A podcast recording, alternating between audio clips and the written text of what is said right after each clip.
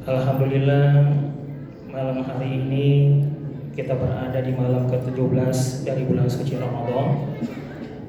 Biasanya kita memperingati malam nuzulul Quran, malam turunnya Al-Quran, di mana pertama kali Rasulullah Shallallahu Alaihi Wasallam didatangi oleh malaikat Jibril sembari diajari kata-kata Iqra yang kemudian Muhammad menjawab ma Nabi Qori yang kalau kita baca riwayat Rasulullah Shallallahu Alaihi Wasallam memang sejak beliau bayi kecil anak-anak hingga dewasa beliau tidak mengajarkan kepada Rasulullah Shallallahu Alaihi Wasallam Iqra bismi khalaq khalaqal insana min 'alaq sampai seterusnya kemudian di sini Rasulullah Shallallahu Alaihi Wasallam pulang ke rumah.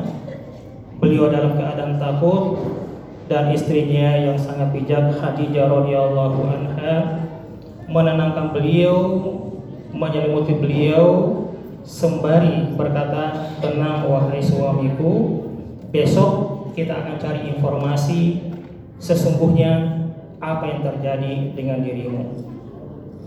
Keesokan harinya mereka mendatangi seorang pendeta Nasrani. Pendeta Nasrani kemudian diceritakan apa yang dialaminya dan selanjutnya pendeta Nasrani berkata, apa yang terjadi pada dirimu ya Muhammad itu merupakan tanda-tanda kenabian. Di sinilah kemudian Rasulullah SAW hingga tiga tahun kemudian tidak turun wahyu Nanti tiga tahun setelah itu turun lagi perintah Al-Mudasir Ya ayuhal mudasir kum fa'azir Kemudian setelah ayat ini turun Rasulullah kemudian mengembangkan ajaran Islam Ajaran yang merupakan ajaran penutup para nabi. Jamaah Isya dan taruh yang insya Allah kita semua dirahmati Allah subhanahu wa ta'ala.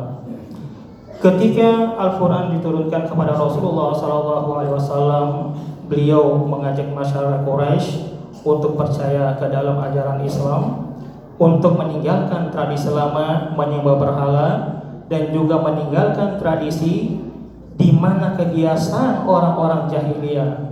Tempo dulu mereka menolak ajaran Rasulullah Sallallahu Alaihi Wasallam dikarenakan di antaranya adalah mereka tidak percaya dengan adanya hari kemudian.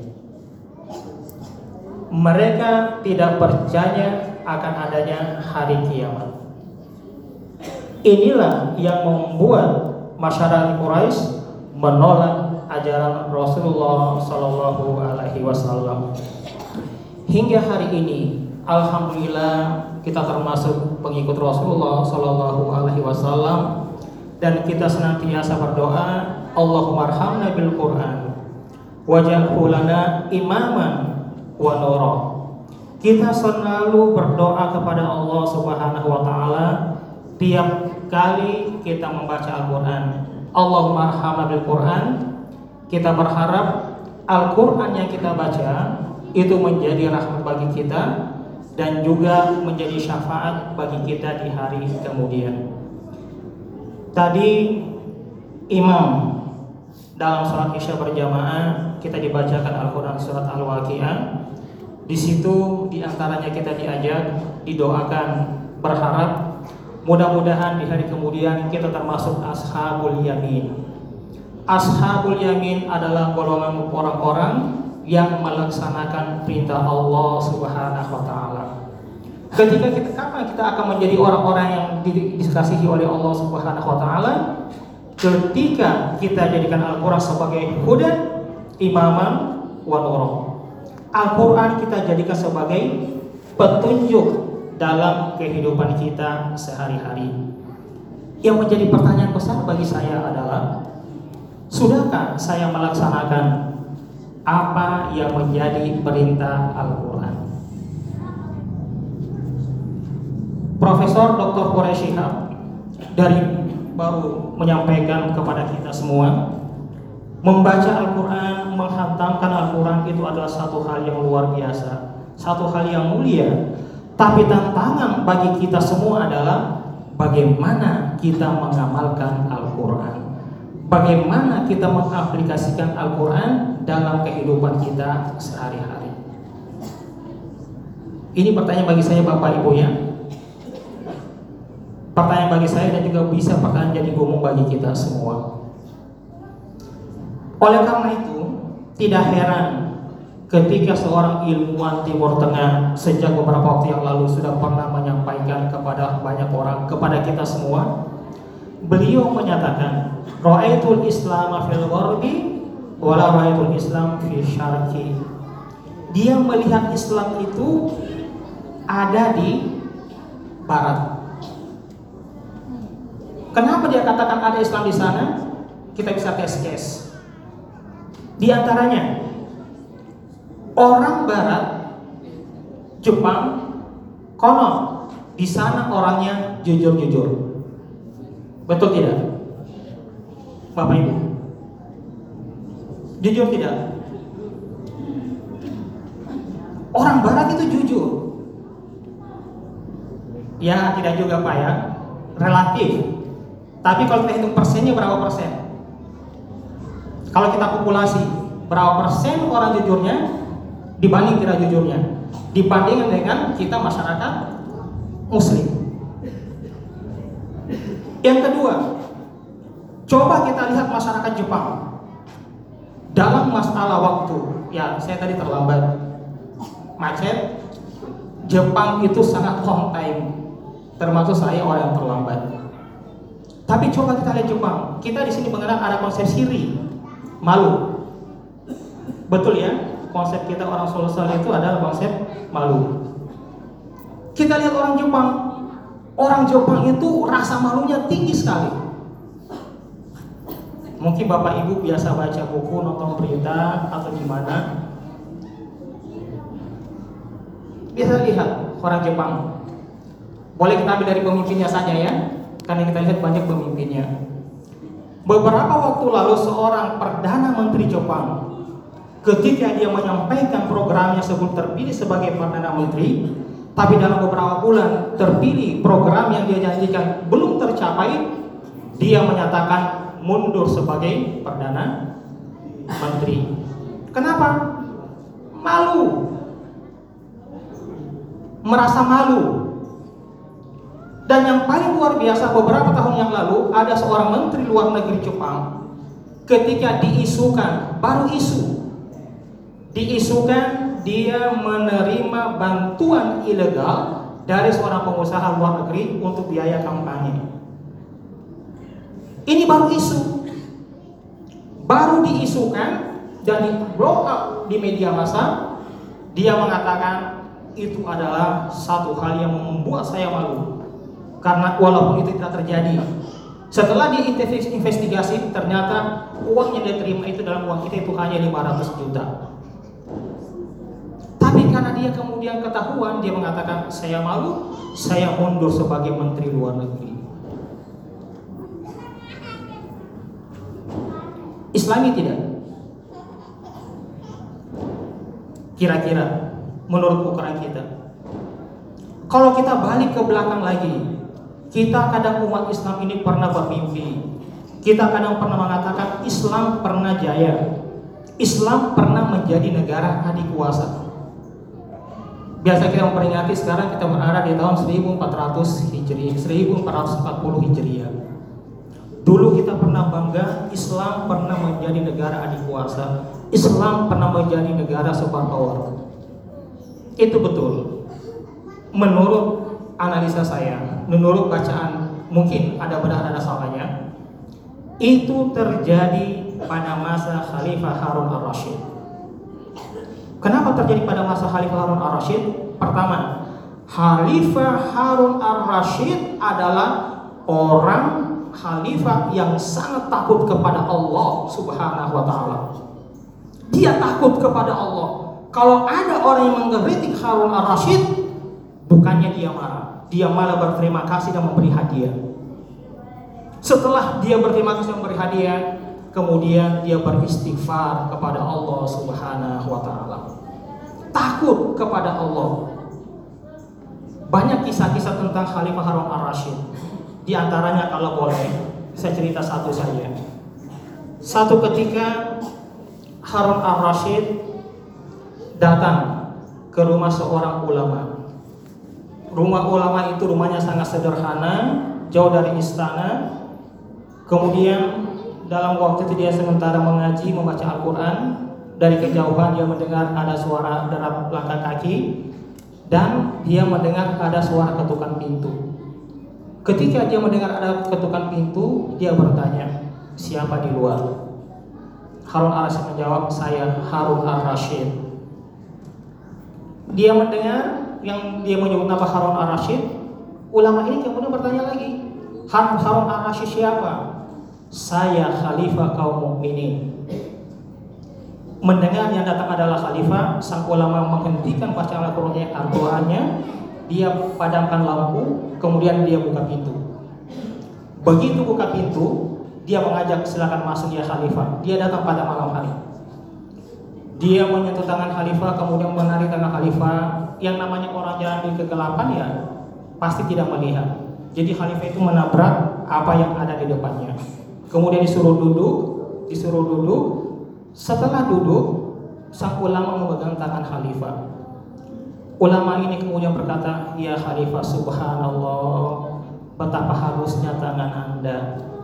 Tangan Anda mulus luar biasa. Tapi ketahui ketahui apakah Anda tahu dari tangan Anda yang mulus ini sudah berapa banyak rakyat yang menderita di bawah kendali Anda? Berapa banyak orang yang Anda bohongi atau berapa banyak orang yang Anda curangi? Kemudian Harun al-Rashid menangis. Ketika kemudian ulama ini berkata, Ya Khalifah, tanganmu yang halus ini belum tentu menyelamatkan anda dari siksa Allah subhanahu wa ta'ala. Subhanallah. Kemudian Khalifah yang tadinya menangis, tangisannya bertambah keras, menangis. Pengawal Khalifah yang mendengar Khalifah menangis, kemudian memegang tangan sang ulama, mengancam sang ulama. Ketika dia ketahui Khalifah Harun al-Rasyid mengetahui sang ulama diancam, dia tegur pengawalnya dan memerintahkan pengawalnya keluar dari rumah sang ulama. Betapa luar biasanya ulama. Ulama didengar sebagai penasehat Raja Khalifah Harun al-Rasyid dan selalu diingatkan untuk takut kepada Allah Subhanahu wa taala. Yang kedua yang membuat Islam maju pada saat itu adalah saat itu Harun al-Rashid adalah khalifah yang menerapkan konsep ikro. Dia adalah orang yang sangat cinta Al-Quran, cinta ilmu pengetahuan, dan umat Islam saat itu semuanya utuh, tidak terpecah belah. Tadinya setelah Mahalifah Utsman bin Affan, Ali bin Abi Thalib, umat Islam sempat terporak-poranda Kemudian Harun al-Rashid menyatukan dalam satu kelompok utuh kembali. Akhirnya umat Islam bersatu dan umat Islam menjadi negara adidaya pada saat itu. Karena mereka mengamalkan apa yang ada dalam Al-Quran. Jamaah Isya dan Taruh yang insya Allah kita semua dirahmati Allah Subhanahu Wa Taala. Yang menjadi kekhawatiran Rasulullah Sallallahu Alaihi Wasallam hari ini adalah ketika Rasulullah Sallallahu Alaihi Wasallam duduk bersama para sahabat. Kemudian Rasulullah dibiasakan akan beliau bingung dan para sahabat bertanya, "Wahai Rasulullah, ada apa dengan Anda?" Kemudian Rasulullah menjawab, "Tidak ada apa-apa."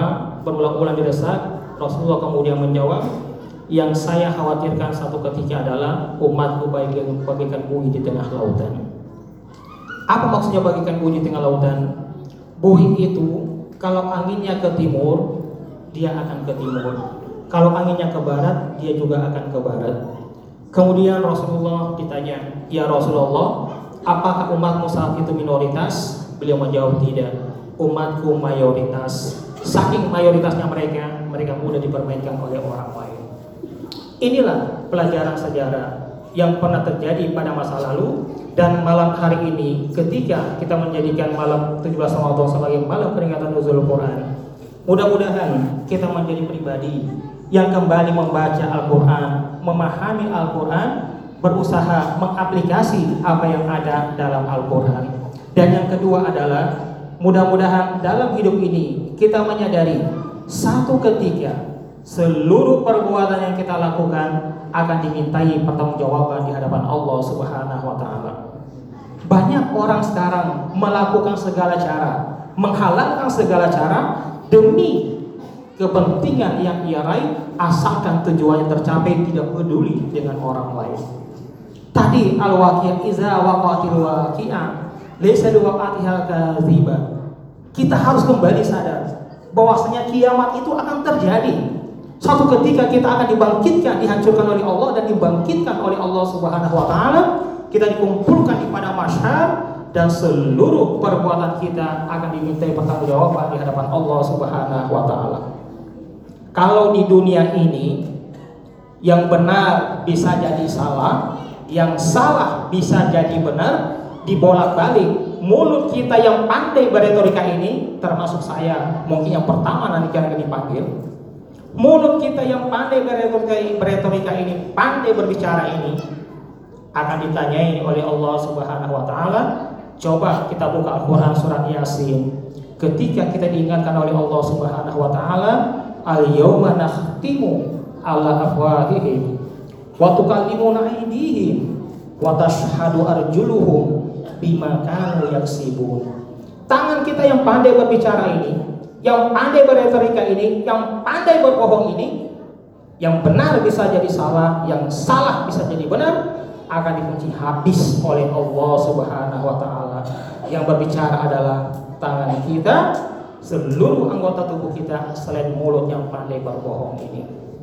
Mudah-mudahan di malam 17 Ramadan ini kita termasuk orang-orang yang diajak oleh Allah Subhanahu wa taala dalam Al-Qur'an ketika kita membaca surat tentang puasa ujung-ujungnya adalah la'allakum tattaqun. Itu adalah harapan adalah doa. Mudah-mudahan kita termasuk hamba-hamba Allah yang muttaqi hamba-hamba Allah yang melaksanakan seluruh perintah Allah Subhanahu wa taala dan menjauhi seluruh larangan Allah Subhanahu wa taala. Assalamualaikum warahmatullahi wabarakatuh